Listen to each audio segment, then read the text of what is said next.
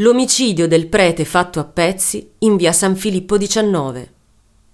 In una Torino in cui si sentivano ancora gli echi della Grande Guerra, Pietro Balocco, un giovane piemontese, affittava un appartamento al numero 19 di via San Filippo, oggi conosciuta come via Maria Vittoria.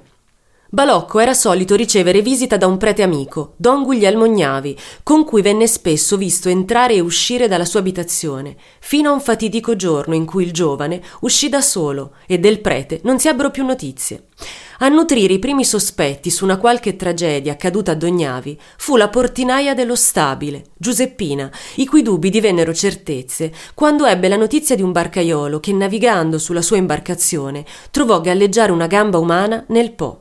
Ormai convinta che attorno alla sparizione del prete vi fosse qualche torbida vicenda e decisa a sciogliere il mistero, Giuseppina convinse la proprietaria dell'appartamento di Balocco ad effettuare un sopralluogo nell'abitazione, con la scusa di risolvere un piccolo guasto all'impianto del riscaldamento. Davanti ai loro occhi si stagliò allora uno spettacolo raccapricciante. In una cesta custodita nell'appartamento giaceva il corpo di Dognavi, depezzato e martoriato. Alla tragica scoperta seguì un tentativo di fuga da parte del giovane, che venne però presto fermata da un passante, grazie a delle foto pubblicate su un giornale, poiché fu riconosciuto per strada, nonostante un tentativo di camuffamento. Il movente del delitto fu una banale questione di denaro.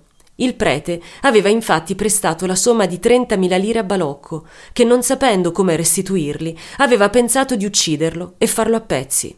Il giovane venne inevitabilmente condannato all'ergastolo e il suo bieco piano omicida fu risolto grazie all'acume di un'intraprendente portinaia e alle acque del Po.